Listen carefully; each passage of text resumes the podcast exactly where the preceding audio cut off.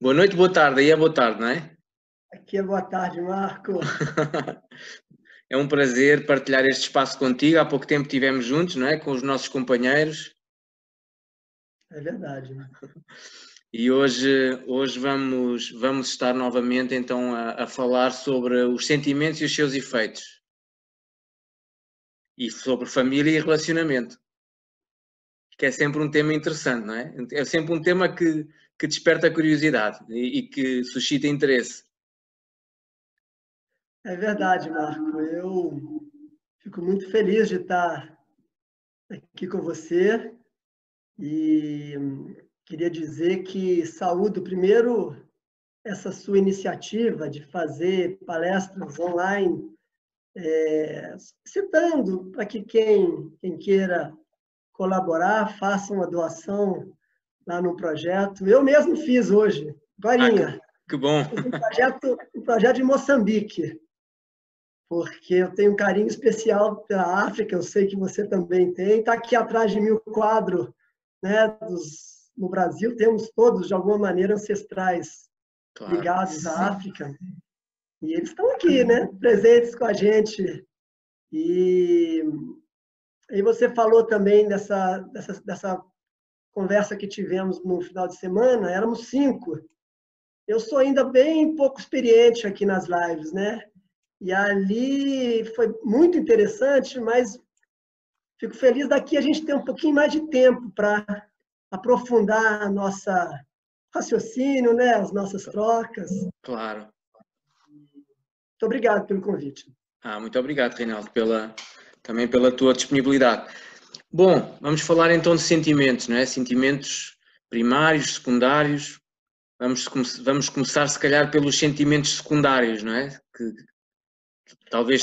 É, eu fiquei pensando numa coisa aqui, né, Marco? Eu queria, eu queria até dar um passo atrás. Eu acho que até para falar um pouco da minha relação, porque vamos falar de sentimentos sobre uma perspectiva do nosso mestre Bert Hellinger, né? Exatamente reveladores, mas é, eu, eu queria, também como a gente aprendeu com ele, no meu caso, pelo menos, é um passo assim atrás e honrar outras outras linhas que também vêm aprofundando é, esse esse olhar sobre o sentimento, né? Pelo menos no meu caso, é, eu estou muito envolvido com as constelações, mas eu há muitos anos atrás fiz é, psicanálise como cliente, depois fiz terapia junguiana, fiz terapia haitiana e hoje estou muito envolvido com as constelações. Agora, é, e aí, esse olhar que vamos dizer aqui dos sentimentos é, a partir do Hellinger,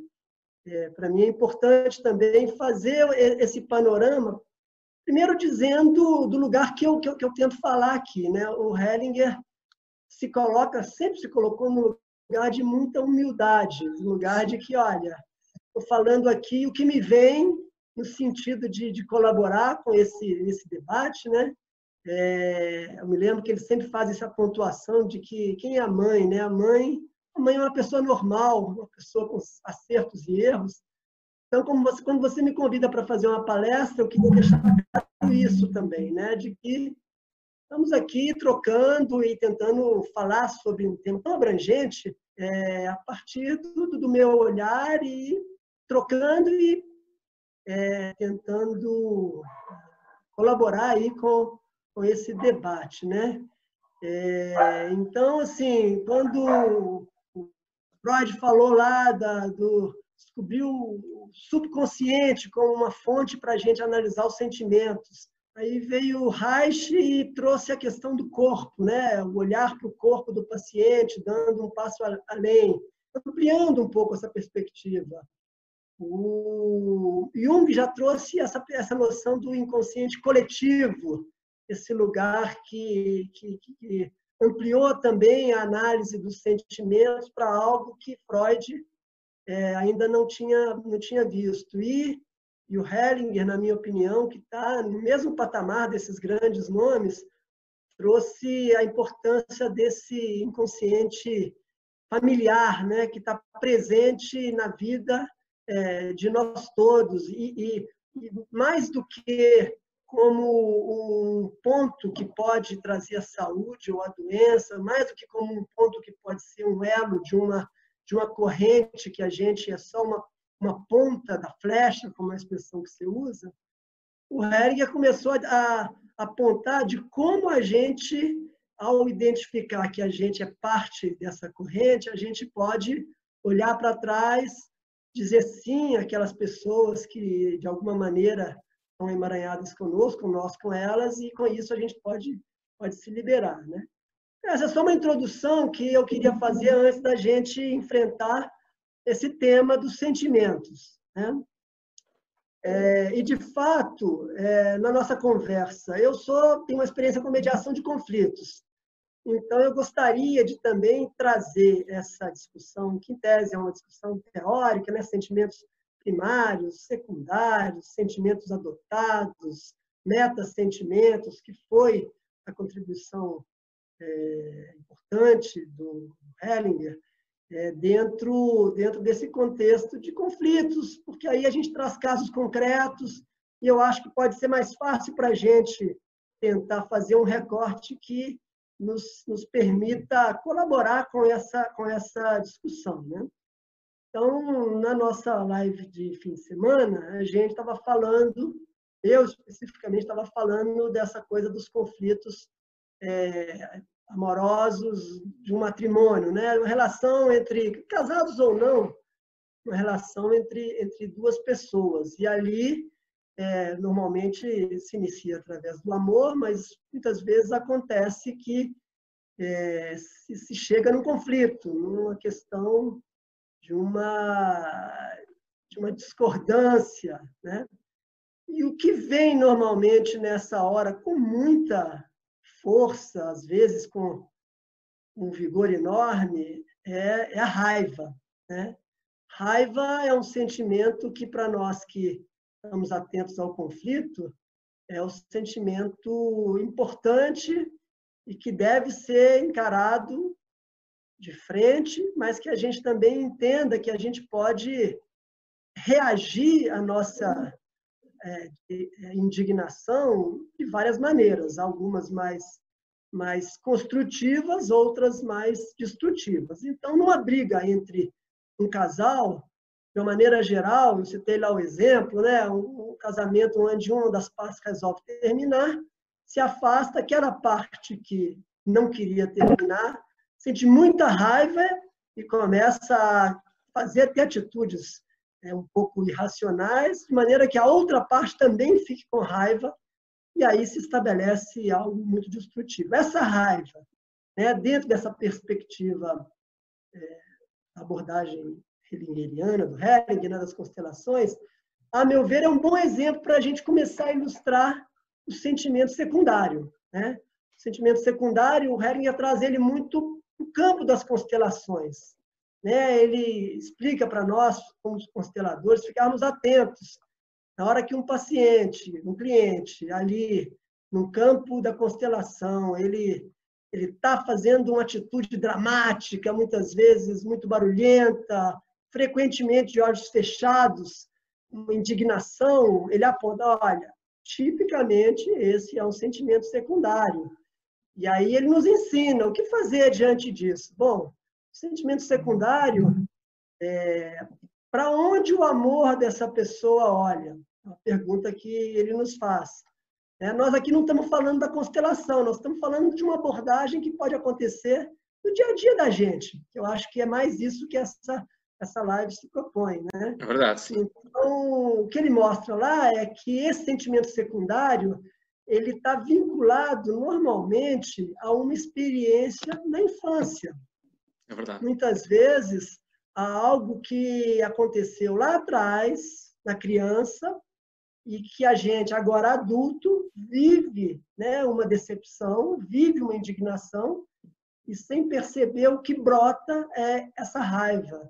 Então, ele sugere para a gente, e eu, como mediador, sempre sugiro isso nas minhas mediações, e sugiro isso para os meus, as pessoas com as quais eu atendo também. Olha só, dê um passo atrás e tente identificar aonde existe um amor por trás desse sentimento da raiva. e muitas vezes é, esse amor é, é, é, tem a ver com uma, com uma tristeza. Essa é a vantagem da live, né? Porque acontece tudo. Eu vou lá desligar ou continuo aqui? Você que tem mais experiência com isso. Pode desligar, é, faz parte. Espera um minutinho, vou lá. Faz parte do processo. Enquanto aguardamos. Uh... O improviso, vamos lá. É, já, já sabemos e é, e é bom porque assim torna, torna o, o processo mais real. Não tem nada aqui planejado, né, Marco? É. E, e aí também você contribua aí, me interrompa na hora que você claro. também, eu acho que o importante é uma troca, né? Mas só claro. para fechar então o raciocínio, é, quando a gente se percebe, porque isso tem a ver também conosco. Né? Eu estou com muita raiva de, de um irmão que me disse umas coisas que são totalmente descabidas. Ou né, voltando para essa relação conjugal, né, é, recebo uma, uma acusação que me parece inadequada e sem perceber já já estou na raiva. Antes de reagir, a boa prática desse olhar amplo que as constelações promovem, ela pede para a gente respirar fundo, né? se conectar com essa raiva, dar um passo atrás e tentar identificar é, o que está por trás desse sentimento secundário. No dia a dia, numa briga matrimonial, pode ser simplesmente você perceber a raiva de um ataque e você dizer: olha só, eu não quero falar sobre isso agora. Eu acolho o que você me diz, eu ouço o que você me diz, mas eu prefiro, nesse momento, não, não conversar. Vamos dar um tempinho, eu vou te responder. Né? Para que a gente possa também ter esse lugar de dar um passo atrás. Porque quando a gente olha para trás, a gente pode perceber aí sim né? Por que, que eu fiquei com raiva? E nessa perspectiva, eu estou sempre olhando para mim mesmo. Eu não estou querendo mudar o outro, não estou querendo acusar a minha companheira de ter me dito isso né, de maneira injusta, porque ela fez o que ela deu conta. Cabe a mim, se eu percebo que eu estou num sentimento raivoso, já estou aqui reagindo a ela né, na, mesma, na mesma moeda, eu dar esse passo atrás e buscar me conectar com o que tem atrás disso, que seria o sentimento primário. É verdade. É, é, foi uma, é uma introdução fantástica que tu fizeste, Rinaldo, porque o, enquadramento é perfeito uh, e, e, essa, esse, esses sentimentos secundários não é, que, nós, que nós por vezes uh, assumimos, como a raiva uh, e outros tipo, outro tipo de sentimentos secundários, eles manifestam-se em muitas áreas da nossa vida, não é? Sendo, uma, sendo com frequência, eu diria quase sempre uma provenientes de uma ferida da infância, não é?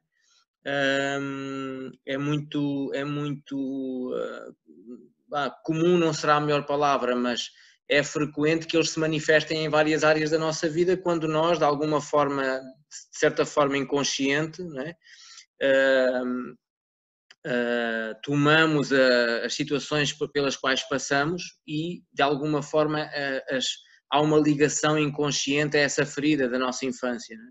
E é isso que nos, que nos depois faz sair, que faz sobressair esse, esse, esse senti um sentimento como a raiva. Uh, uh, e, e, é claro que esse dar esse ter essa, ter a noção ter esse, esse, essa presença de dar um passo atrás e não reagir quando alguém tem uma atitude connosco da qual nós não gostamos é o primeiro passo é o passo fundamental para que nós possamos transformar esse sentimento secundário não é? em algo eh, que nos permita passar à ação, que nos permita agir de uma forma eh, construtiva né? e, e, e, passar de um sentimento secundário então para um sentimento primário, que é o sentimento que nos permite progredir, evoluir. Qual é o risco ou qual é o, o, uh, o prejuízo vá de não o fazer? O prejuízo de não o fazer é que nós ficamos estagnados, não é? Porque se eu digo eu tenho, tenho uma tenho um conflito com um irmão ou com alguém da família ou com o meu companheiro ou a minha companheira e eu perpetuo esse conflito, não é? A pessoa diz-me, ah, eu estou com a raiva estou com raiva de ti ou, ou raiva desta situação e eu digo, ah, agora que tu falaste isso, eu também estou com raiva. E a outra pessoa fala, ah, agora que tu falaste isso, eu fico ainda com um pouco mais de raiva, quer dizer, não sai daqui deste ciclo, não é? Deste padrão.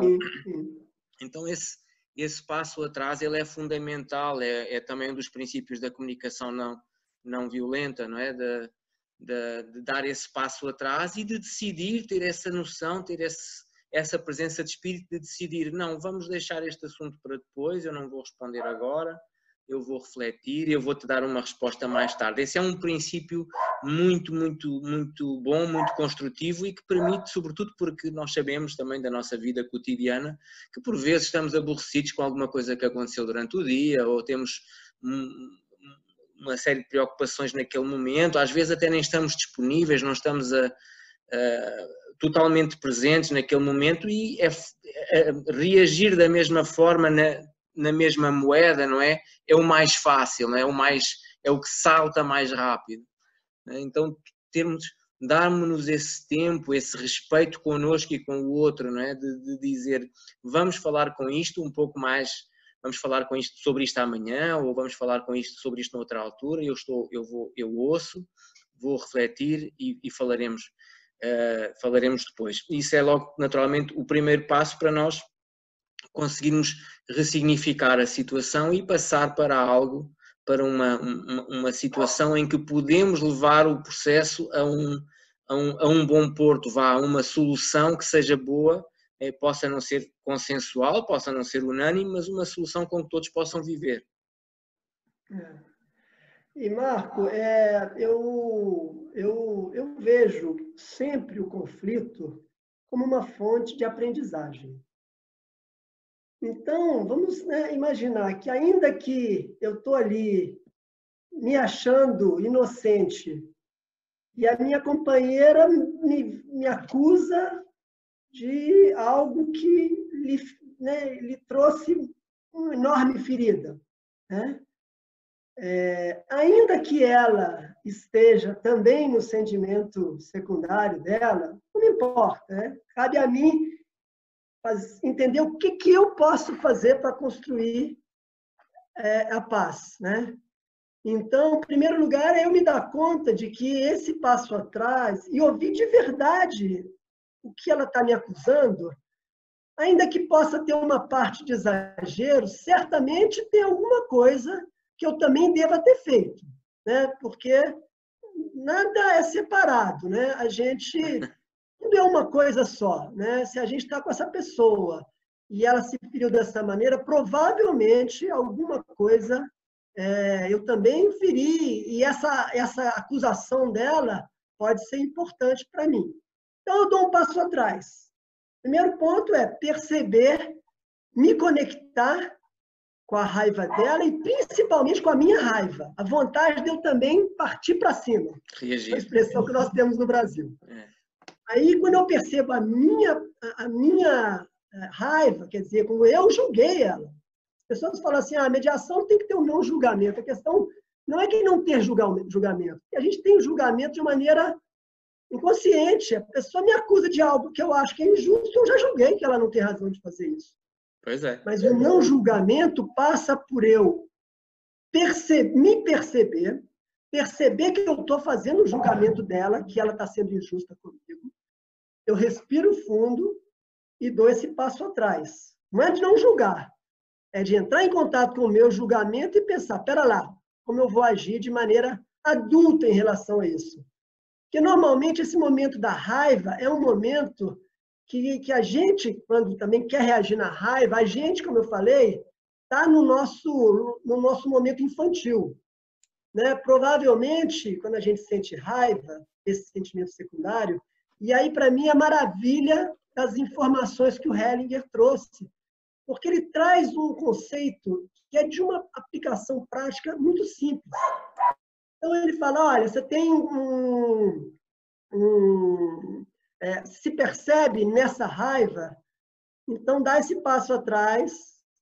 E aí, qual é na infância, tradicionalmente, um sentimento, não é sempre, mas com muita frequência, na hora que uma companheira vem me é, de dizer que eu não estou fazendo algo que ela gostaria, que eu não estou dando atenção para ela, ou que eu estou ferindo ela, é possível que eu ali esteja me conectando a quê? Me conectando a uma situação que minha mãe disse para mim lá atrás, com muita frequência.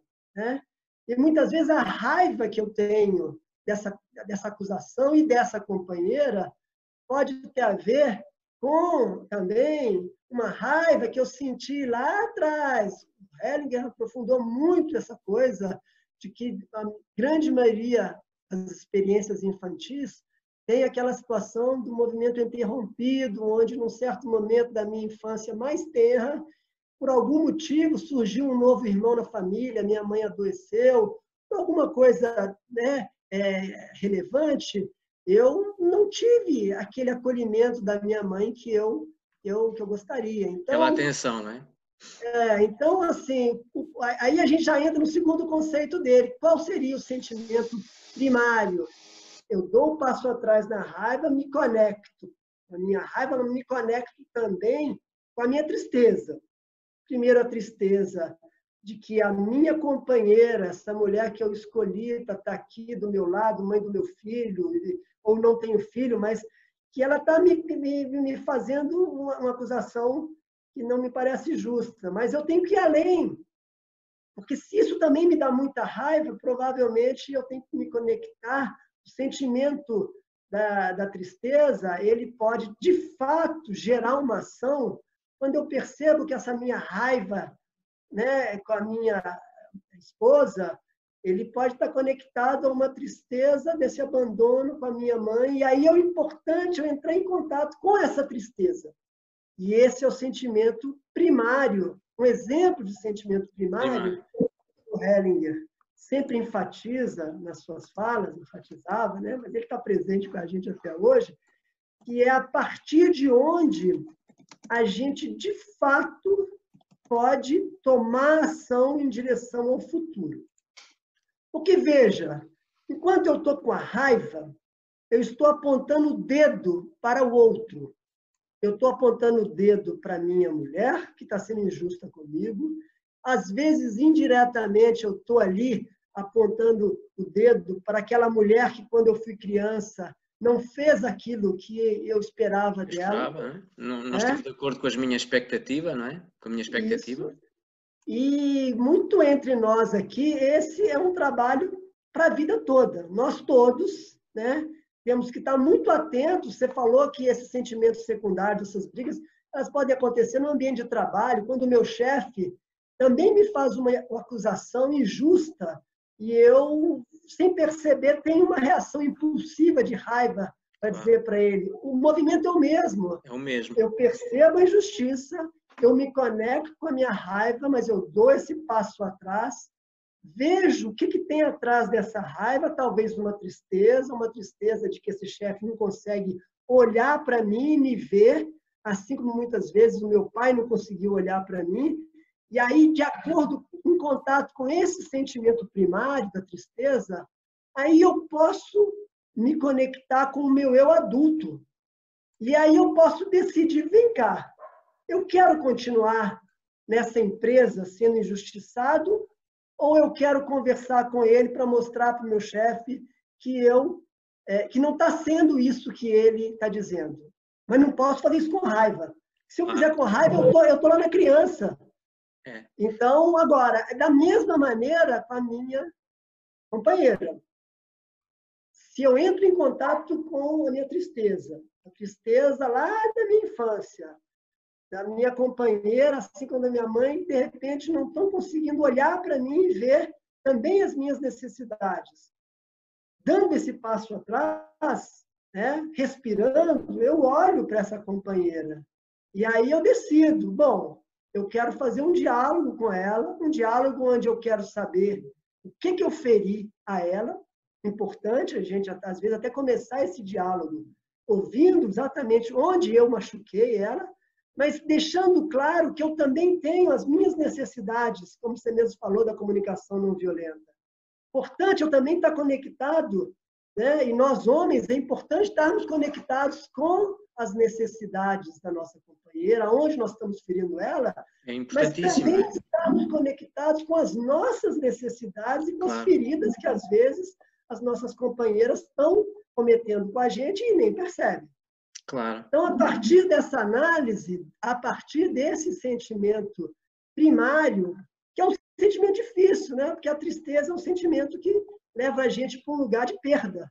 É. A gente, às vezes, tá, a gente pode chegar à conclusão que né, essa nossa companheira não vai ter condição de entender essa nossa, essa nossa necessidade. E, eventualmente, a gente pode, a partir desse a impossibilidade desse diálogo, talvez essa relação já, já não faça mais sentido, pois ou é. não, há espaço para esse diálogo. Mas perceba, isso aqui para mim é fantástico na abordagem das constelações, né? Através de dois conceitos, três conceitos, né? O sentimento primário, secundário e o amor interrompido da mãe, a gente consegue trazer isso com uma prática que eu, como mediador, eu posso ajudar as partes a enxergar, mas eu posso resolver utilizar isso nas, nos meus conflitos do cotidiano. Do cotidiano, os nossos próprios, né? Nos nossos, e nós estamos falando só de dois. Exatamente. Né? Só do primário e do secundário. Do secundário, exatamente. Mas, é, enfim, eu acho isso de uma riqueza. A gente poderia falar aqui o dia inteiro só sobre isso, sem nem, é né, isso. sem nem avançar sobre os outros. Mas eu queria te passar a palavra para a gente fazer um bate-bola aí. É isso.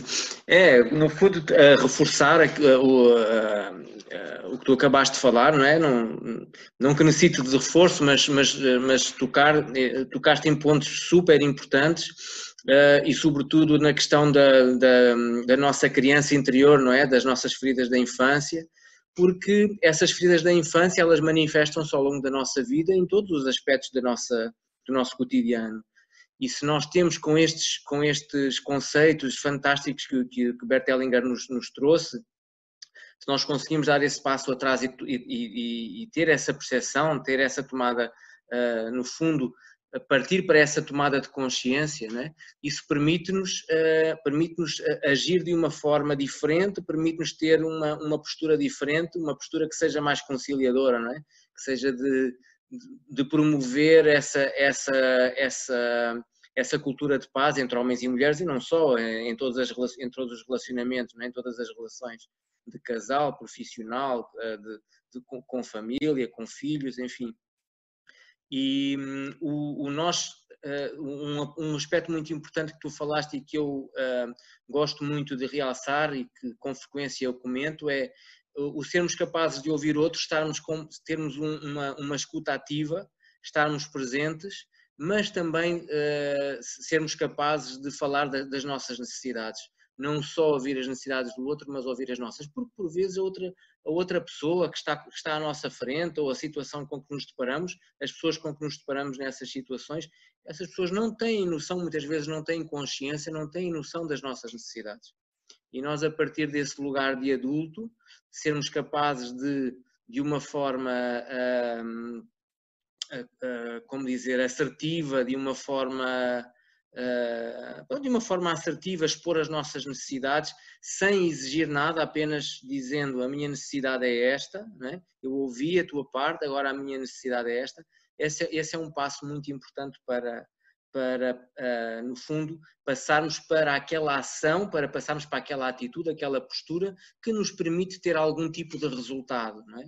para não ficarmos uh, uh, permanentemente presos ao sentimento secundário que, no fundo, nos, nos mantém estagnados, cristalizados. E uma forma, muitas vezes, de fazer isso é dizer assim: olha, aquela atitude que tiveste comigo causou-me dor, causou-me uh, raiva, causou-me tristeza e eu uh, sinto isto há muito tempo e agora quero. Uh, quero ressignificar este sentimento e quero fazer algo com isto. Quero dar um passo além deste, deste, desta situação.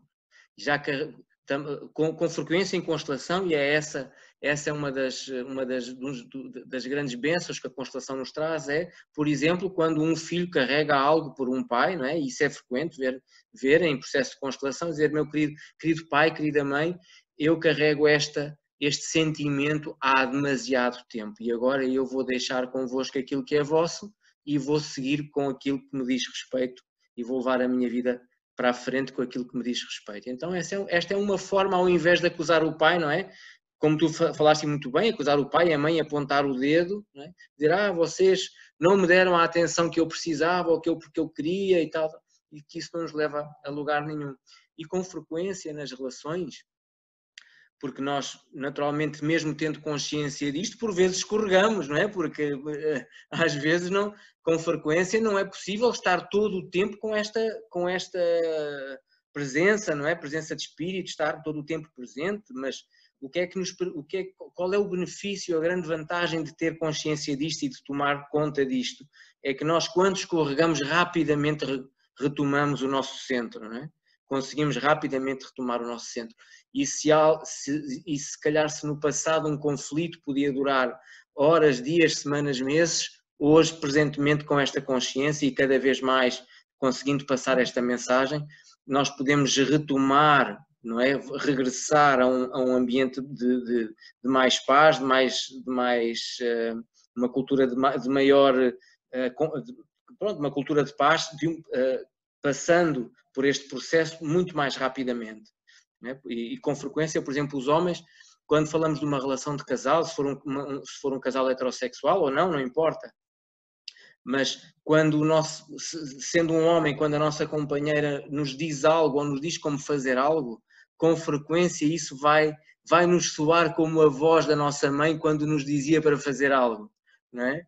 Ou a voz do nosso pai quando nos dizia para fazer algo. E se nós temos alguma reserva ainda com os nossos pais, naturalmente que isso vai então ser um gatilho, não é? Para um, para um, se calhar algo até que temos vontade de fazer, mas como não queremos atender àquilo que, é o pedido, que foi o pedido do nosso pai ou da nossa mãe, vamos recusar aquela sugestão, não é?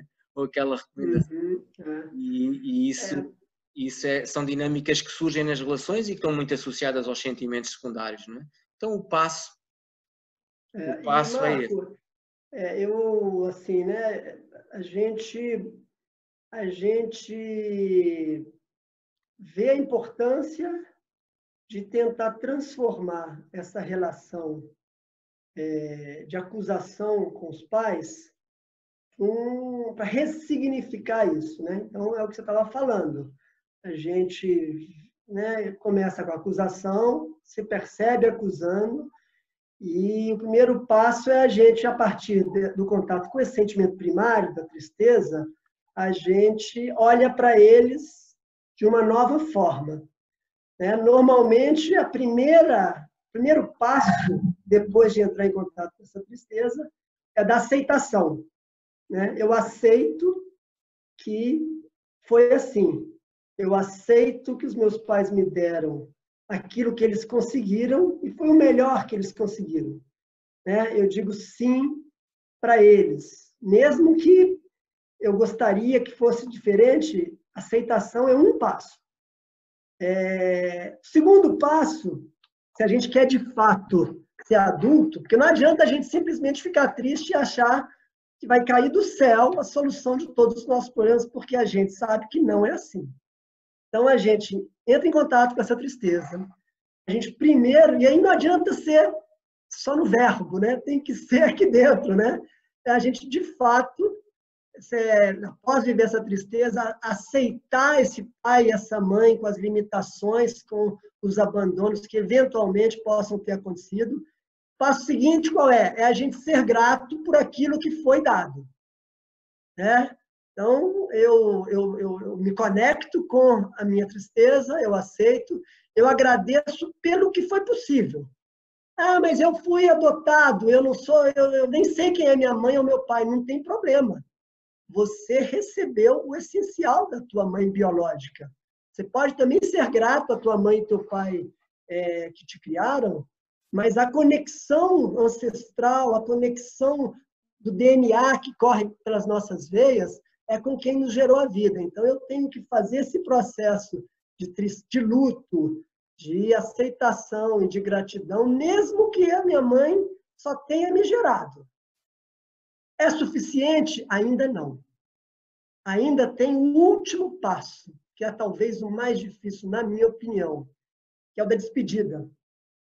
Porque não é à toa que todo mundo está lá no eu criança, acusando uns aos outros, sem perceber, é, muitas vezes ancorado numa lembrança com os pais, né? Esse processo de olhar para a mãe, de aceitar do jeito que foi, de agradecer a ela e de se despedir dela, é um processo difícil. É um processo para a vida toda, é um processo que a gente vai alcançando as etapas um passo de cada vez. E a gente pode ter conseguido naquele conflito com a esposa, e ali mais na frente vai ter um outro conflito com o irmão, e, e essas dinâmicas elas são muito fortes, então é importante a gente estar é, muito atento. E por que, Marco, que eu digo da, da importância da despedida? Porque a gente tende a olhar, então, é, é, essa semana eu fiz uma constelação e a cliente depois me mandou uma mensagem: Nossa, fiquei tão triste depois, final. Isso está errado, né? como se tivesse essa coisa do errado. Né? E é claro que, dentro dessa perspectiva nossa, ao contrário, é na tristeza que algo se move. Quando a gente está triste, algo está se movendo no nosso processo.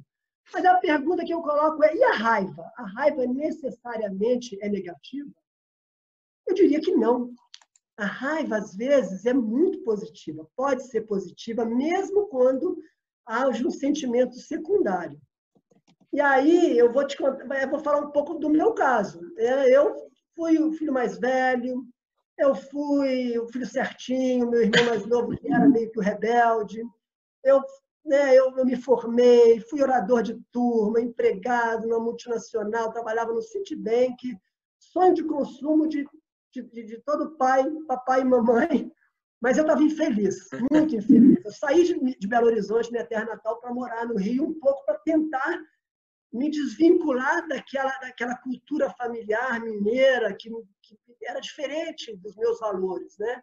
Mesmo estando em outra cidade, mesmo estando independente financeiramente, mesmo estando, é, é, eu fazia terapia na época há alguns anos e querendo me descolar da minha da minha família, né? Aquela, aquele conceito maravilhoso do, do, do Hering, da má consciência. Eu, eu me sentia muito culpado e, sem perceber, toda semana eu ligava para minha mãe, aí ela me perguntava, e eu infeliz no meu trabalho.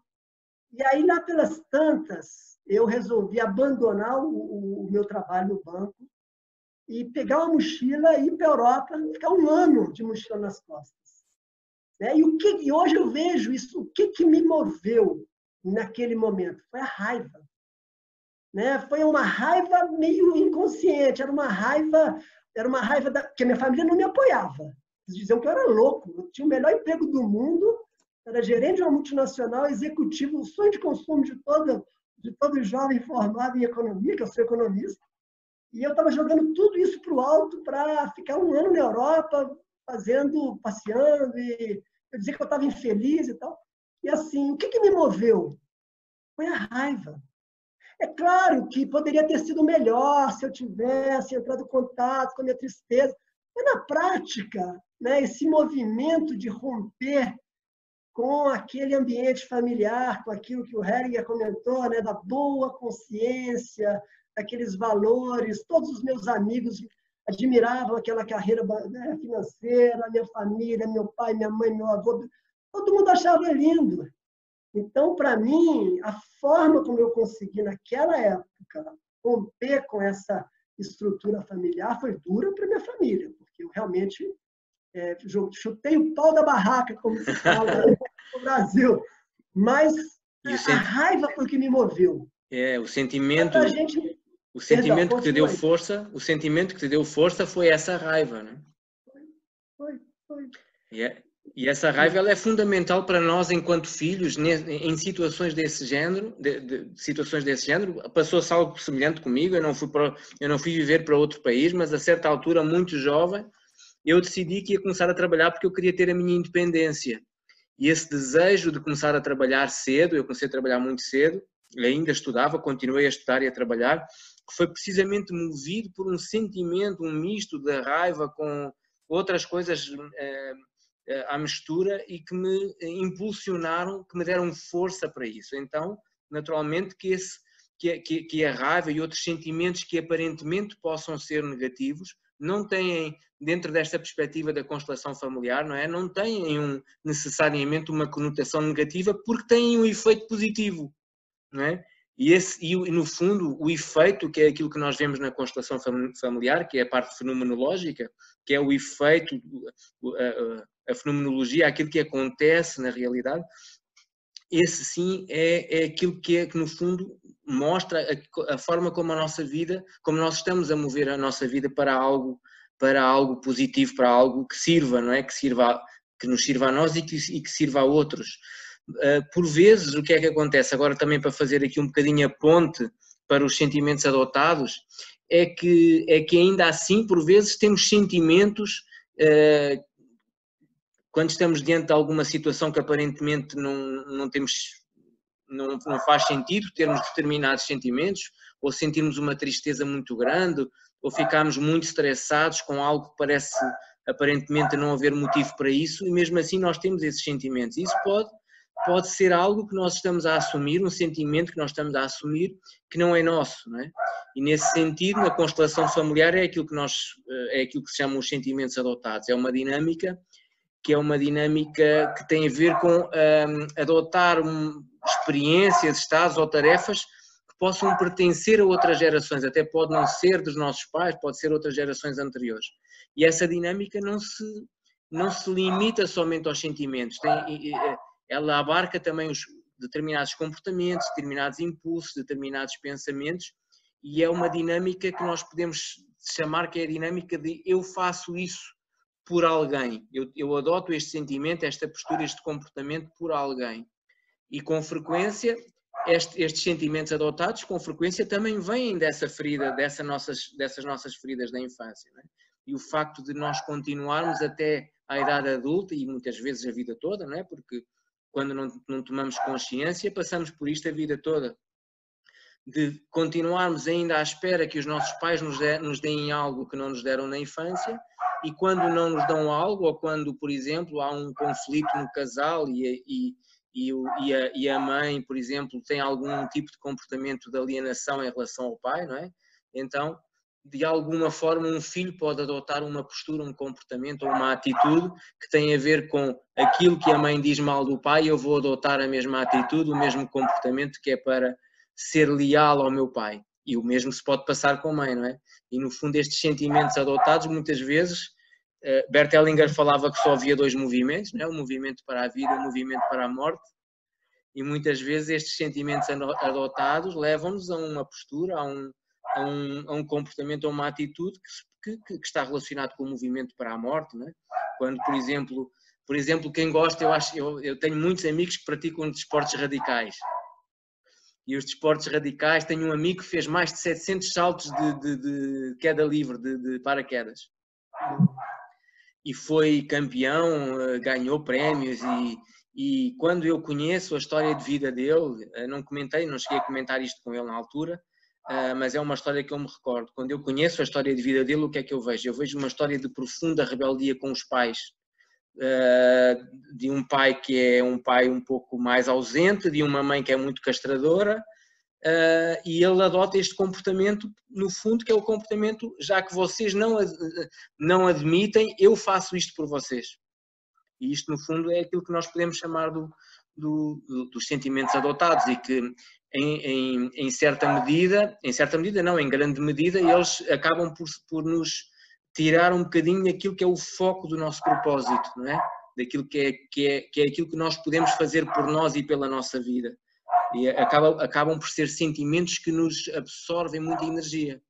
É? Por exemplo, eu, eu, uhum, falando, uhum. posso uh, testemunhar do meu próprio caso, não é? Eu sou filho, a certa altura os meus pais decidiram separar-se, uh, eu tinha 10 anos, uh, nesses 10 anos eu vivi, eu tive um contacto com o meu pai de 2, 3 anos também, portanto já era uma relação que os meus pais tinham de aproximação e afastamento com frequência, não é? Aproximavam-se, afastavam-se, aproximavam-se, afastavam-se, e a certa altura decidiram mesmo uh, avançar para o divórcio. Uh, e isso levou-me a, durante muito tempo, viver somente com a mãe, não é? E fruto desse conflito entre os dois, eu com frequência, porque ela não tinha consciência disso, não é?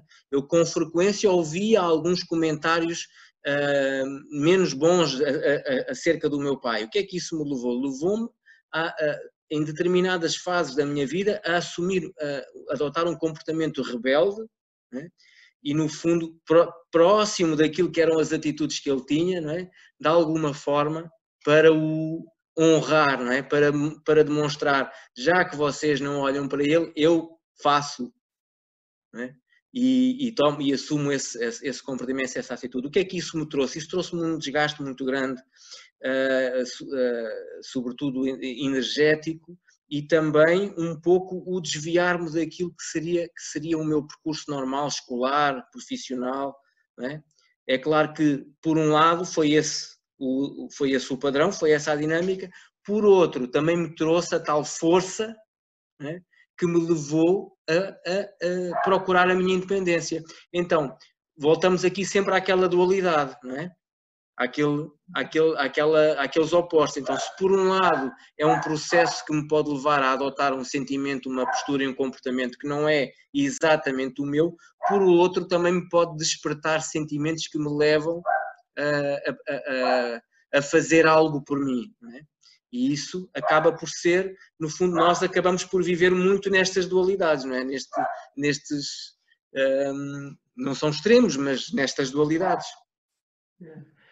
Eu concordo, Marco, e é, eu, eu, eu fico impressionado com a capacidade de aplicação prática desses conceitos muito simples. É, como você falou aí, ah, então quer dizer que toda atitude infantil no cotidiano das pessoas tem a ver com uma, um sentimento secundário que tem que dar um passo a... Não. Você citou aí vários casos onde às vezes eu tenho uma atitude que é que é uma atitude que me leva para o menos, né, que, que me causa problemas, e não necessariamente tem a ver com sentimentos secundários ou primários. Tem a ver com aquilo que, que o Jung já falava, né, que às vezes, gente, que é o que o Heringer chama de emaranhamentos, mas que todos os grandes psicólogos falam de perceberem repetições nas estruturas familiares é, que salta salta duas gerações, a pessoa que tem um suicídio aqui, duas gerações de novo suicídio, duas gerações de novo suicídio, às vezes nas seguintes alcoolismo a mesma coisa, é, várias questões e assim a gente aí é, é, esse tipo de situação muitas vezes pode ser olhado numa constelação. Mas até mesmo se a pessoa não quiser olhar para isso na constelação, ela pode perfeitamente usar esses conceitos para fazer uma análise da tua ancestralidade sem precisar de uma constelação. Por exemplo, olha só, eu tenho um quadro aqui, eu, vira e mexe, eu estou deprimido e tal. Aí eu começo a fazer uma pesquisa da minha árvore genealógica. Meu pai e minha mãe não têm esse sintoma. Aí eu vou e converso com eles, converso com as tias, e aí eu começo a descobrir algumas coisas que nunca, nunca tinham me falado. Eu começo a descobrir que o meu avô é uma pessoa que, no final da vida, pode ter é, tido crises de depressão, de que saía para a rua e ficava é, chorando no meio-fio, e a família tinha que ir, ir, atrás dele, tudo. Uma informação que, se a gente não procura, não, não vem. Agora, se você começa, pergunta para um, pergunta para outro, vem cá, conta umas histórias aí, ouvi, né? E aí a, a, essas verdades, elas aparecem, é muito curioso, porque, porque na verdade as repetições, e o Heringer mostra isso bem, elas acontecem porque algum comportamento é, que não era aceito ali naquele sistema familiar foi excluído. Ah, é deprimido, ficava na rua, jogado lá, não vamos contar para ninguém. Mas essa aí a reprodução acontece porque algum descendente tem que repetir isso para que a família, alguém olhe para isso. Então, quando você começa a pesquisar sua árvore genealógica, conversa com um, conversa com outro, é muito curioso como que, às vezes, naturalmente, essas, essas, essas histórias, elas brotam, é, como se elas quisessem aparecer. Alguém diz isso como se fosse algo sem importância. E o que, que o Hellinger faz nas constelações, mas que a gente pode também fazer fora. A gente, se a gente percebe que aquele comportamento que eu tenho, que é um comportamento disfuncional, pode ser um sentimento adotado, eu posso estar ali inconscientemente sendo leal àquele avô, àquele bisavô que teve um destino difícil e foi excluído, eu internamente eu olho para esse avô e aí tem aquelas palavras, eu vejo você, né? Eu abro um lugar no meu coração para você, você faz parte da nossa família. Né? É, são, são, são frases, mas que a gente é importante a gente a gente viver os sentimentos, né? Olhar para essa essa imagem de quem é esse avô. Se ele tivesse morrido jovem, eu não teria nascido, porque meu pai também não teria nascido. Então é, esse, é, é, é, é essa contribuição do Hellinger nas, nos sentimentos adotados de que você não só pode ter uma disfunção que é fruto de uma lealdade inconsciente, mas você tem condição de se curar quando você olha para essa pessoa, você integra ela na sua família, você pede a ela autorização para fazer diferente, você vira de costas para ela e você se despede. É a mesma história que a gente falou lá em relação à mãe e pai. É, é o caminho de contactar com de verdade a tristeza que esse que esse personagem da minha história deve ter vivido por ter sido esquecido pela família e ninguém mais conta essa parte da vida dele. Né? Contactado com essa tristeza, ter algum descendente que olha para ele através de um olhar amoroso e integra ele na família. Você faz parte da nossa família. Eu te agradeço, porque eu só estou aqui que você, apesar de ter se suicidado, se foi o caso, apesar de ter sido né, um alcoólatra, eu só existo porque você, em algum momento, gerou meu pai ou minha mãe, e por isso eu te agradeço. E fez parte, né? vezes, E muitas vezes o que a gente vê na constelação é que demônios se transformam em anjos. Pois é. A gente pode transformar uma maldição, algo que poderia ser visto como uma maldição, poxa, esse suicídio está se reproduzindo aqui em quatro gerações. Se eu tenho vontade de me matar e eu olho para esses que morreram tirando a própria vida, eu vejo a tristeza deles, a dor deles, mas eu incluo eles na minha família e eu peço permissão para fazer diferente. É, e para a gente que acredita, conforme também Heringer sempre falava, que os mortos eles estão presentes de uma maneira especial. Eles se tornam os nossos anjos da guarda. Né? Eles podem ser aquelas aquelas figuras que vão dar força para a gente, porque justamente a partir daquele momento, aquele descendente vivo, a ponta de uma flecha que foi lançada atrás, muito antes dele, né? lá nas cavernas, né? finalmente alguém vivo consegue ter um olhar de não julgamento, de não ser certo e errado, integrar aquele, aquele ancestral que matou, né? no coração, não são palavras, né? E seguir em frente, porque aí a força passa a fluir nessa grande correnteza que é a nossa árvore genealógica. E isso dá para quem está no nosso lugar e para os nossos filhos uma força que a gente vê, eu vejo nas escolas, eu vejo no, né, na minha vida, é, que, que, já estamos falando aí do quarto sentimento, né? Meta-sentimento. Você quer falar do quarto, do meta-sentimento, Marco? Fala aí. Vamos, vamos sim falar sobre, sobre os meta-sentimentos, não é? Pegando só aqui na, na fase, na parte final aqui da, dos sentimentos adotados, não é? Que são frequentemente sentimentos que que os antepassados uh, não puderam sentir não é, na época deles, não é, porque não havia espaço para isso ou porque eram inaceitáveis esses sentimentos naquela altura não é, e que levaram a, a, às tais exclusões que geraram, que geraram depois uh, repercussões nas gerações seguintes, não é, com, com alguém da geração seguinte a adotar esse, esses sentimentos.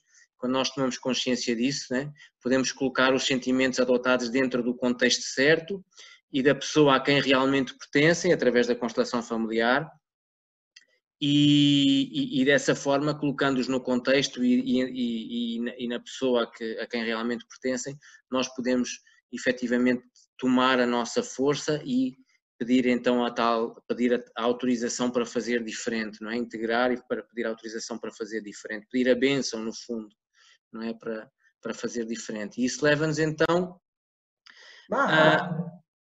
posso só fazer uma pequena parte? Sim que eu acho que ainda sobre sentimentos adotados, me ocorreu aqui, no Brasil a gente vive isso muito fortemente agora na, na, na pandemia, que é muitos de nós estarmos nos conectando a um sentimento de escassez, medo da escassez. Sim, sim, sim. Né? No Brasil, e aí é, um medo de como vai ser depois e uma depressão é, e aí, esse sentimento pode ser um sentimento adotado de familiares nossos. Nós estamos no Brasil, onde muitas pessoas vieram de Portugal sem nada. Sim. Como, como vieram, vieram de uma grande escassez. Outros descendentes de africanos também viveram essa escassez.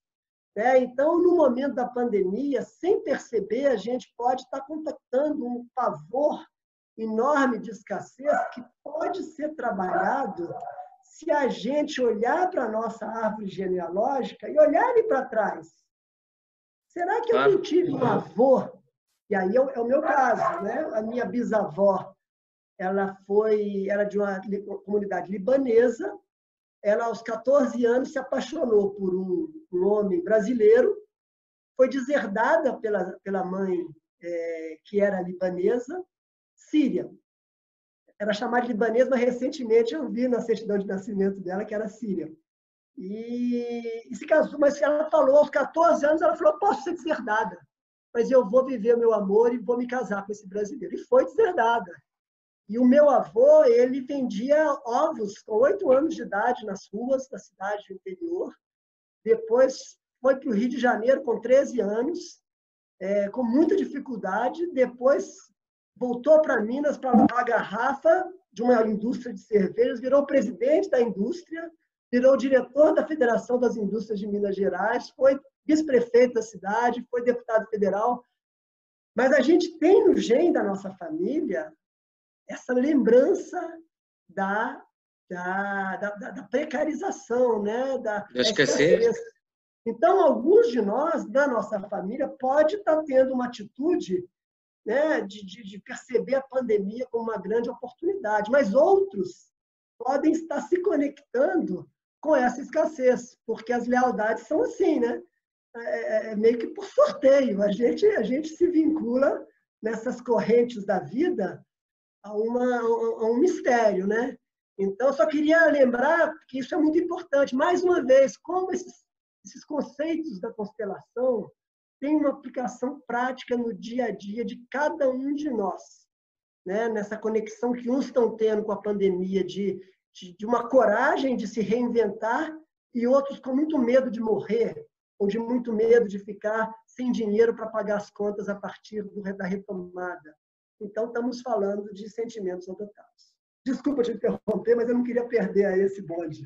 Não, não, foi ótimo, foi ótimo, foi, foi, foi espetacular. Um, e hum, eu agora eu, eu, acabei por, por ficar um bocadinho depois aqui uh, uh, desligar do, do, que estava a falar, mas já me recordo. É que uh, o que é que acontece? Nós, tendo noção não é, de que adotamos um determinado sentimento e podemos então olhar para esse sentimento dentro do contexto certo e da pessoa a quem pertence esse sentimento, esse sentimento até pode continuar, porque nós podemos não conseguir minimizá-lo desde de imediato, não é? Mas sabendo, por exemplo, que uma depressão, que eu posso me sentir deprimido, uh, uh, e, que essa, e que esse sentimento pode vir de, de um antepassado, ou pode vir da minha mãe, ou do meu avô, ou da minha avó, ou sei lá, uma agressividade, podem ser sentimentos não vividos por essas pessoas, podemos aos poucos desapegar-nos deles, não é? Sem, sem, uh, sem, que a, sem que essa pessoa precise se identificar com isso, mas, mas quando o faço, uh, desapegando-me desses sentimentos aos poucos, fazendo a integração dessa pessoa, para essa pessoa há um grande alívio ao escutar que, que ao saber que o sentimento é o certo, mas não o lugar e a época, não é? Então, isso é uma forma que eu também, através deste trabalho magnífico que é a constelação familiar, consigo aceder a, a, a, a um, não gosto muito de dizer ferramentas, mas a uma abordagem que me permite, de uma forma, como tu falaste, bastante simples, com dois ou três uh, princípios, não é? Poder fazer algo que se calhar nas gerações anteriores não foi fácil chegar a esse ponto. É? E chegamos então aqui à, à questão dos metasentimentos, que é quando eu olho para toda a minha família, para todas as gerações que vieram antes de mim, e consigo olhar para todos eles e colocar a todos no meu coração, eu estou a contribuir para o quê? Estou a contribuir para que haja paz no, no, no meu sistema familiar. E a paz aqui eu posso já uh, uh, adiantar que é aquilo que nós podemos chamar um meta-sentimento, é? que é um sentimento que é maior, é? que é algo maior, é algo que eu até posso não vislumbrar, porque é algo tão grande que eu por vezes posso não, não, não, não conseguir abarcar no meu campo de visão, não é? Mas eu quando tomo esta, quando assumo este comportamento, esta atitude e tenho esta consciência, eu estou a colaborar para que esse sentimento de paz se instale, não é? E aí já estou a, a, a movimentar-me naquilo que é um meta-sentimento. O meta-sentimento pode a paz é um meta-sentimento, por exemplo, a humildade é um meta-sentimento também, não, é? não sei agora aqui outros exemplos, agora não me estou aqui a recordar de outros eh, de outros eu poderia dar eu poderia dar alguns assim é, também ligado a essa pandemia né sim sim bom é uma boa o, o Hellinger de novo né ele, ele, ele, ele dá o diagnóstico ele dá os conceitos que ajudam a gente no dia a dia a perceber e fazer o diagnóstico se estamos indo para menos ou para mais e de alguma forma ele dá receita, né? Então, por exemplo, é, ele fala dos metasentimentos como aqueles sentimentos que você bem falou, são sentimentos sem emoção.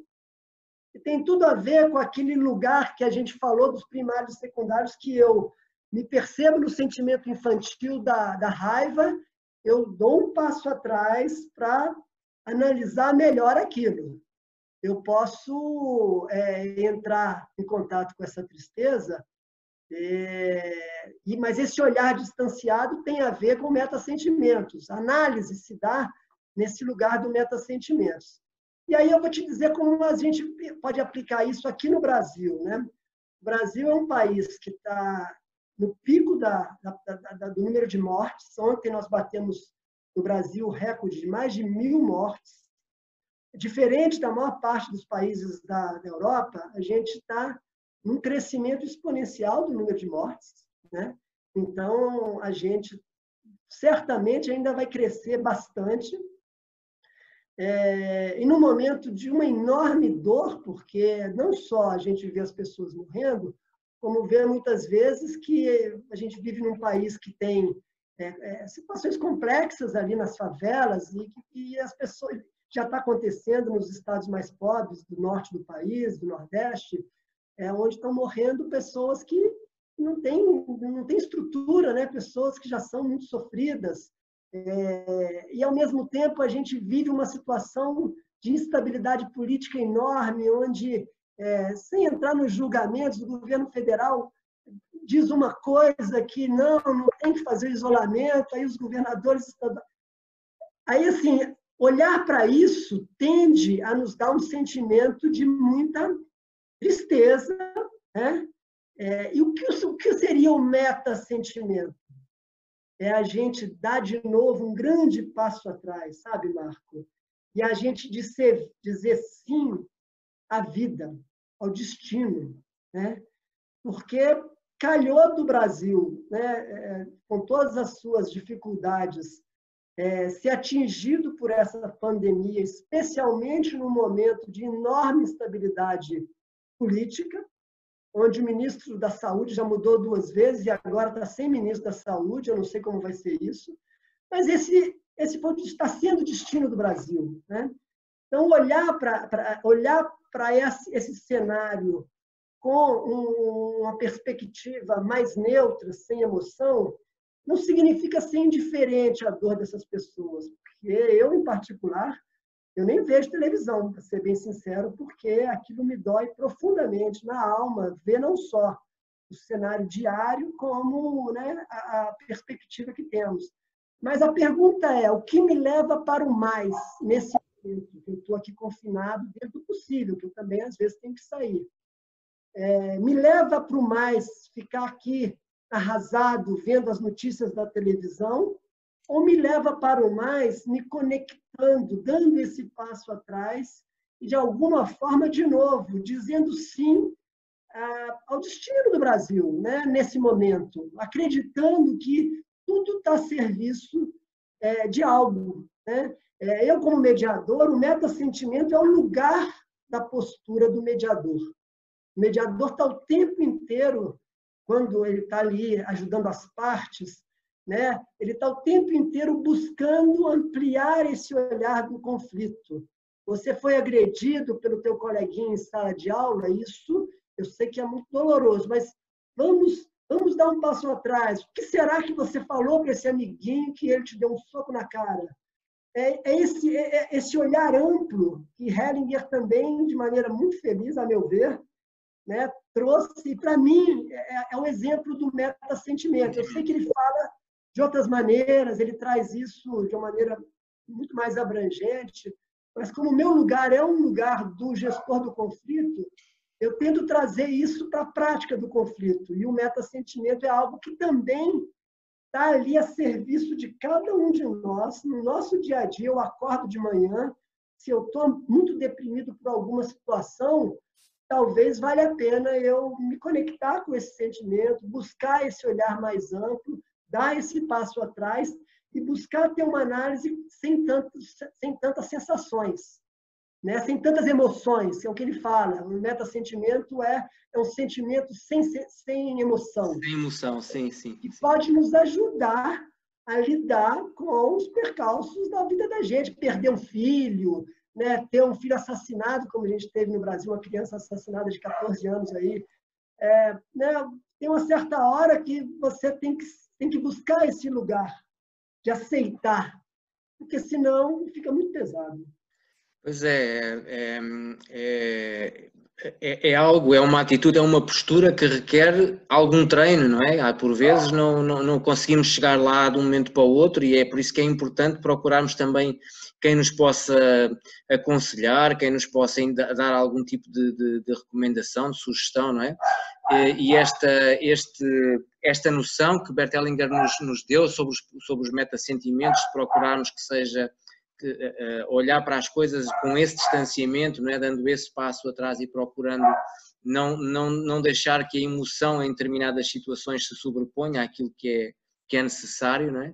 que nos permite também e que, e que também é, é, algo que nos serve, que serve à nossa sobrevivência. É? E é muito importante nesse, nesse campo também da nossa, da nossa sobrevivência. É claro que, como tu falaste muito bem, quando se, quando se tem uma perda muito grande, não é que se deixe de sentir, continuamos a sentir, não é? mas, mas eh, serve uh, a, a, médio e longo prazo, serve-nos manter-nos numa. Num, num, deixarmos-nos ficar num sentimento secundário, por exemplo, não nos serve provavelmente, não nos traz benefício.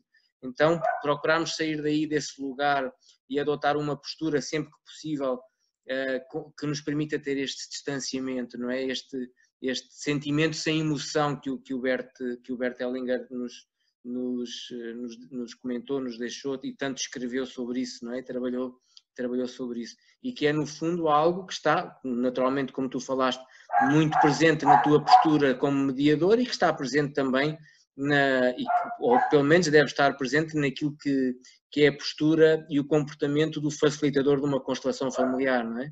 Para não se deixar, de alguma forma, levar por aquilo que é o, a história do cliente, no fundo, não é? Do constelado. E essa é uma postura que é importantíssima e é fundamental para o desenrolar de uma boa, para que permita que surja, que surja uma boa solução, uma imagem e uma boa solução, uma solução que seja boa para uh, o sistema daquela pessoa que está ali a, a, a, colocar a sua, o seu, no fundo, algo que precisa de ser olhado. Bom, nós estamos já com mais de uma hora de, de, de live, de conversa. Aqui o meu, a, a, minha cadela também está connosco, porque ela vai ladrando, vai latindo, é porque ela está a gostar, certamente. está a contribuir, está a dar o contributo dela também para a nossa live. Uh, e eu diria que nós já falámos, já avançámos muito hoje.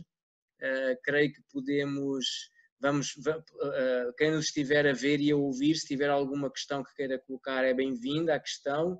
Se eventualmente não, não for oportuno agora, também poderemos responder posteriormente, não é? E, e quem sabe, sim? É, tem alguma pergunta? Senão eu teria alguma coisinha para falar, mas tem alguma pergunta? Não, de momento não, de momento não, não temos ainda perguntas.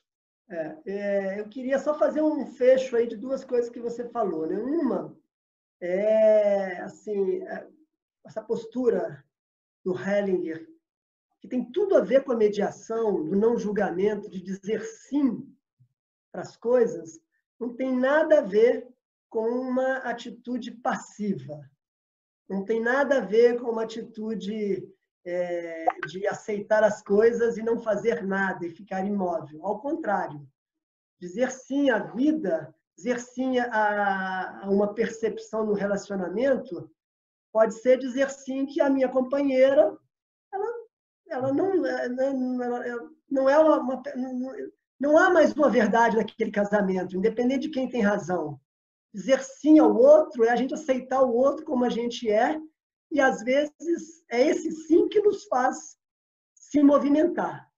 Isso acontece com a companheira, isso acontece com os pais, então o sim, queria enfatizar isso, né? nessa perspectiva do não julgamento, não tem a ver com, com perdoar. Não tem a ver com tem a ver com aceitar o outro como ele é, aceitar a mim com as minhas necessidades e, de maneira madura e adulto, tomar uma ação para aprofundar um relacionamento ou para me despedir desse relacionamento. É, eu queria também fazer um, um, agradecimento, primeiro ao teu convite, porque eu sempre tive facilidade da escrita. Eu sempre fui uma pessoa que me senti muito mais confortável com textos e muito menos confortável com, com vídeo. E você foi quem me convidou para fazer a live pela primeira vez na semana passada.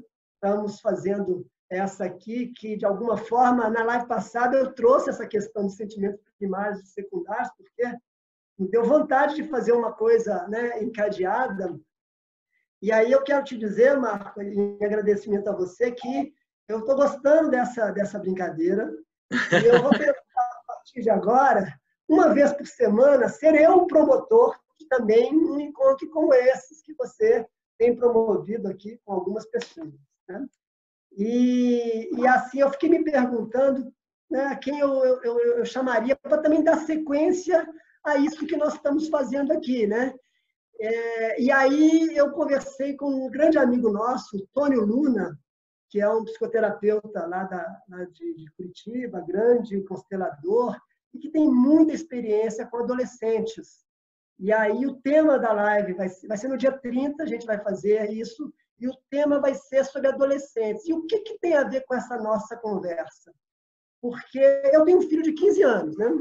E aí eu fiquei me perguntando assim, puxa vida, é, a raiva, ela de fato, ela não, não é só ruim, ela pode ser muito boa. E eu vejo isso na minha, na, na, com meu filho. Né? Por que, que é um adolescente? O adolescente é aquela criatura já não é mais o menininho que aceita tudo que os pais fazem, ele já tem vontade própria e ele quer se rebelar. Né? Então, eu já tinha sempre essa sensação de que é, a rebeldia dos adolescentes ela deve ser acolhida por nós, pais. Mas numa live que você fez com a Simone, que foi maravilhosa também, eu ouvi a Simone falar assim: olha, a raiva também é um sentimento positivo nos adolescentes. Desde então eu tenho pensado nisso. E aí eu vejo como isso de fato é uma verdade. Agora, eu, eu, eu vejo na prática como isso acontece. Então, recentemente, agora, lá na, na, na questão dele com a escola, a mãe, ele mora com a mãe em Brasília, ele só vai vir morar comigo no Rio no ano que vem, é, mas a gente se fala muito, e ele estava jogando muitas horas pela internet de, de jogos eletrônicos, até tarde, e a mãe pediu que eu ajudasse e a gente estabeleceu um limite nesse horário. E aí ele brigou, ele se revoltou tal. E aí eu falei, você tem que brigar, você tem que desligar a internet. Porque assim, você conversa, você dialoga, mas os pais eles estão ali também para dar o limite, né? E ele ficou com muita raiva. E aí eu estava conversando com ele, explicando assim, olha só, filho, depois, não na hora que ele estava brigando, bateu a porta e tal, eu falei, olha só, quero que você entenda o seguinte, enquanto você estiver na casa dos seus pais, você tem todo o direito de se rebelar, você tem até o direito de ter raiva. Agora, eu quero que você entenda que as regras na casa da sua mãe são estabelecidas pela sua mãe e eu vou apoiar. O que você tem que entender é o seguinte: a forma como você expressa a tua raiva, isso é uma coisa que você vai ter que aprender para a tua vida inteira. Porque se você, na hora que está com raiva, xinga e fala mal e tudo mais, é, isso não tem mais volta. Né? Isso está dito. E, que, e eu acho que bom que os nossos filhos podem fazer isso dentro da nossa casa, para a gente não só acolher a raiva deles, mas a gente também dizer não. Dizer, olha só, aqui mando eu. E se você me desrespeitar, vai ser pior, porque vai ficar sem internet mais tempo. Com amor, mas, com, né, mas entendendo que os pais são grandes e os filhos são pequenos. Né? E, e, e amorosamente, mas é, mostrando para os nossos filhos que é melhor que eles aprendam a forma de expressar essa raiva dentro de casa, porque na hora que ele se sentir injustiçado na escola por um professor, ele xingar esse professor, ele vai ter esse professor contra ele o resto da, da, do, do, do, ano. Pois é. Então, é melhor que ele entenda dentro de casa. É bom ele se rebelar contra injustiças que ele entenda. É bom ele expressar raiva, mas é importante ele também começar a aprender a dar esse passo atrás. Porque não justifica ele desrespeitar nem a professora, por mais que ele tenha razão. Mas as consequências, porque tem isso, a gente ir para a má consciência, deixando aí aquilo que eu falei lá quando eu fui para a Europa e tal, é, a gente tem que arcar com as consequências. Né? É eu fui, eu fui com meu dinheiro, quando eu voltei, eu não consegui emprego, tive, tive que pedir empréstimo para os meus pais, com o rabino entre as pernas, até voltar a conseguir emprego, o país estava em recessão, eu fiz concurso e, e me equilibrei. Então, assim, é bem-vinda a rebeldia, é bem-vinda a má consciência, é bem-vinda a raiva, mesmo quando sentimento secundário, mas a gente entender que tem que arcar com as consequências. É que o movimento para a má consciência, ele leva-nos para a evolução, sem dúvida, mas nós também temos que ter a noção que temos que conseguir sustentar essa nossa, não é? E, e, e, dar suporte àquilo que queremos fazer, não é? No fundo, e com os filhos, os, amar é uma escolha, não é? Nós nós, nós escolhemos amar os filhos independentemente daquilo que eles possam fazer, que sejam que sejam que façam algo, façam, tenham só atitudes, vá, vamos dizer assim, boas atitudes, ou que tenham más atitudes, nós vamos amá-los na mesma. Agora eles vão ter que arcar com a consequência daquilo que é o seu comportamento e a sua atitude. E, e, e, e como tu sabes, eu, nós, nós temos três aqui em casa, não é? E a dinâmica é muito semelhante. a dinâmica é muito semelhante. E uma coisa que funciona muito bem, e é que é muito semelhante à dinâmica que tu tens com a mãe do teu filho, é precisamente quando a mãe manda fazer alguma coisa, quando a mãe diz para fazer alguma coisa, ainda que eu possa não concordar de imediato, eu digo assim: a mãe mandou fazer, vocês param tudo e vão fazer. Se eu não concordo, eu depois falo em privado com a mãe, digo assim: olha, eu preferia que fosse assim, desta forma ou daquela. Mas é a mãe que vai, vai dar o, o, a indicação depois. A mãe que se vai mudar de, se vai mudar a ordem entre aspas que ela deu, é ela que o faz, não sou eu que faço por ela, para precisamente para não lhe tirar a autoridade. E isso tem funcionado muito bem, tanto no, tanto no, no, na, no caso dela como no meu. Funciona muito bem. É claro que isto é algo, são comportamentos e atitudes que nós podemos adotar tendo consciência deles, não é? Mas que demora o seu tempo, não é? Isto é algo, quando temos um filho, não é só para um, para um dia, nem para uma semana, nem para um mês, é para a vida toda, não é? Então é algo que nós temos que ser, também requer muita atenção, muita presença, não é? Porque, porque eles são, têm uma habilidade tremenda para contornar, não é? para passar no, no intervalo da, da chuva. E, e, vai ser, tenho a certeza que vai ser uma live fantástica. Eu faço questão de estar presente para assistir e para vos apoiar também aqui deste lado. E vou convidar aqui a, as pessoas com quem eu habitualmente contacto para assistirem, porque tenho a certeza que vai ser, que vai ser uh, uma live muito bem passada e uma conversa muito interessante e que nos vai trazer muita, muita coisa boa, muitos, muitos benefícios, muita tomada de consciência. É isto, querido amigo. A minha Sim. parte é só agradecer. Estamos todos, todos juntos, né? A gente vai. Essas conversas são também uma oportunidade para a gente, ao desligar aqui a câmera, a gente continua pensando, né? Puxa pois vida, é. aquilo que o Marco falou. Aí o meu post no Facebook de domingo, que eu faço isso. Uma vez por semana eu me. Eu tenho já, já tem mais de dois anos que eu tenho me disciplinado para escrever algo, assim, né? É, também não tomar muito tempo, mas é isso, né? A gente está a serviço da vida e se expondo e compartilhando. Eu estou muito feliz de estar aqui falando com você. Eu também muito feliz por teres aceito o convite. Aprendi muito, aprendi muito com, a, com aquilo que falamos hoje. Aprendi, gostei muito de te ouvir. É, é, tu tens uma forma muito clara e muito, de alguma forma, de encadear os temas, não é? E de fazer a fazer, a, no fundo, de trazer exemplos práticos que são muito, entendimento muito fácil e para mim é uma aprendizagem também muito, traz-me sempre coisas muito positivas, algo de muito positivo, sobretudo também nesta fase que eu estou aqui a, a terminar o meu, depois de vários anos de trabalho, a terminar a minha apresentação para, para levar a, a Bruxelas, não é? E, e então todo, todas estas reuniões, conversas, a, até a preparação tem sido de uma riqueza fantástica para o meu trabalho. Eu agradeço-te imenso. Querido, eu queria que você, estando com a editora do meu livro em Portugal, a Helena, mande um abraço para ela. Eu queria de público agradecer mais uma vez a você por ter mediado esse contato, ter levado meu, meu livro com trabalho nas escolas aí para Portugal. E em breve esperemos encontrar pessoalmente, né? Quem sabe? Quem sabe, Quem sabe no Brasil dessa vez. Pois é, vamos, vamos, vamos, vamos lançar a semente para o universo e deixar que ela, que ela cresça.